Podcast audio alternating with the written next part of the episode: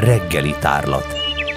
Képzőművészeti hírek, újdonságok, alkotók, kritikák, aukciók, trendek, mecénások és befektetések. Reggeli tárlat a Klasszik Rádió 92.1-en, itt a Nyitányban. Klasszik Rádió 92.1 benne a nyitány, a nyitányban pedig a reggeli tárlat, ahol a mai vendégem Urbán Ágnes művészettörténész, a Magyar Képzőművészek és Iparművészek Szövetségének főtitkára. Jó reggelt kívánok!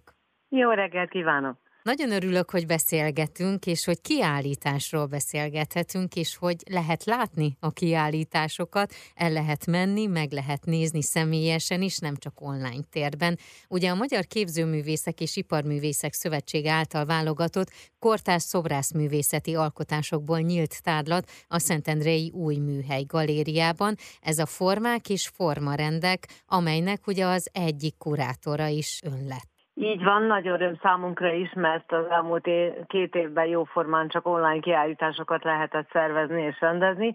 Most viszont ez nagyszerű, hogy pláne a plastika esetében rendkívül fontos, hogy milyen anyagból van, mekkora, körüljárható, hogy néz ki, úgyhogy szobrászok remélem nagyon örülnek, hogy ilyen őszük van, hogy két helyszínen is, Szentendrén szobrászati kiállítást nyithattunk, első ugye a formák formarendeket. Ezen a kiállításon tulajdonképpen a korábbi szobrász biennáléknak a díjazottaiból válogattunk, tehát olyan alkotók vannak, akik korábban már megfordultak Szentendrén és a biennálén, és ez egy nagyszerű eseménysor, nagyon kevés biennálé maradt életben, hogy úgy mondjam, Magyarországon, és az, hogy 2009-ben a várossal együttműködve Simonfi Mártának, ami elnökasszonyunknak a kezdeményezésére létrejött ez a Szobrász Biennálé, ez egy nagyszerű dolog, azt gondolom. Itt most tíz alkotót mutattunk be a Új Galériában, a legkülönbözőbb gondolkodásmódú és anyaghasználatú alkotókat.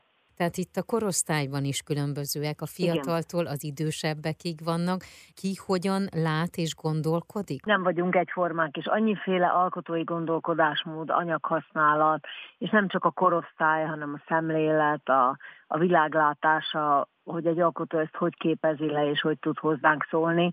Minden művészeti tevékenységnél ez az izgalom és ez a lehetőség ott áll előttünk, az alkotó előtt, és természetesen a befogadó néző előtt is. Úgyhogy itt hölgyek és urak, ifjak és vének, már mint idézőjelben, mert hogy én azt gondolom, hogy a művészek, amíg alkotni tudnak, nem öregszenek meg, lévén, hogy ők egészen speciálisan látják a világot.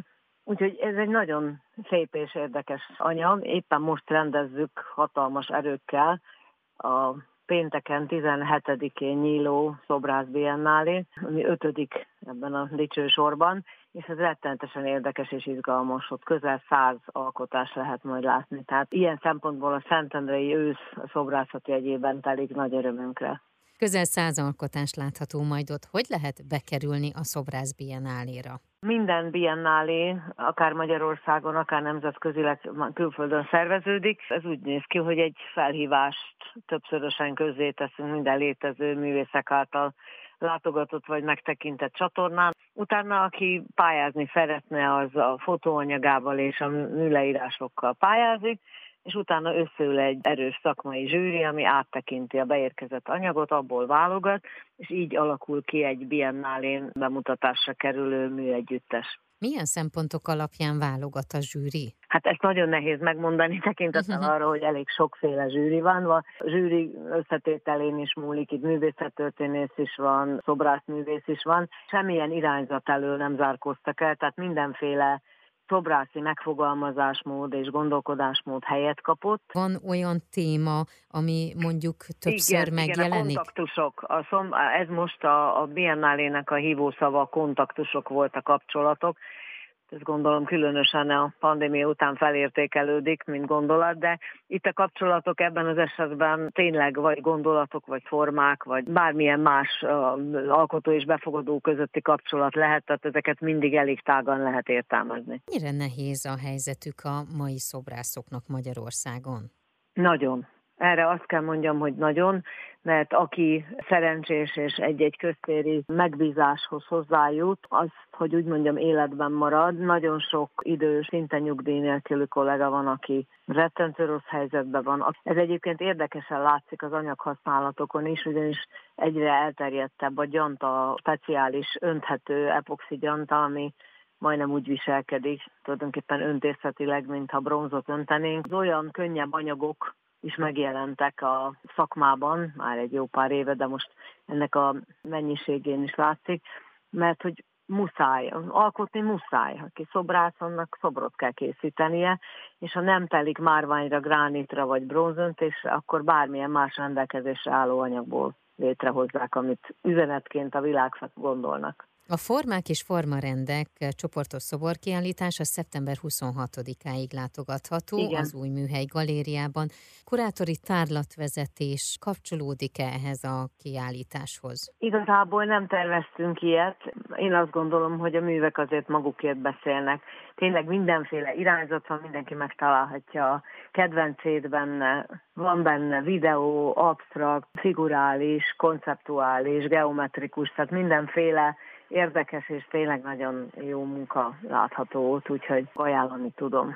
És az ötödik Szobrász Biennálé, azt, ahogy említettük, ugye akkor szeptember 17-én nyílik, és ez meddig látható? Így van, november 16-áig. Amíg még ilyen szép őszi idő van, nyugodtan akár egy abszolút szobrászati sétát is lehet bárki, aki ellátogat Szentendrére, mert mind a két helyszínen tud örömet szerezni magának valamilyen szép kiállítással. Ugye ilyenkor a Szobrász Biennáléhoz szokott készülni egy katalógus. Jelen pillanatban is a rendezés és a fotózás egyszerre zajlik. Ilyenkor a kitűnő fotósunk egy villám műtermet rendez be a, a helyszínen, és a beérkezett műveket egységesen fotózza, hogy utána könyv legyen belőle remélhetőleg a Biennálé látható lesz, tehát valamikor október környékére a katalógusa is elkészül. Én azt gondolom, hogy ez egy nagyszerű látogatható anyag lesz, és hogy én annak örülök, hogy a szövetségünk, a Magyar Képzési Pöműszek Szövetsége indítványára ez egyáltalán lehetséges és létrejött ez, hogy biennálé és kapcsolódó kiállítások láthatóak Szentendrén. Nagyon szépen köszönöm, és nagyon sok látogatót kívánok.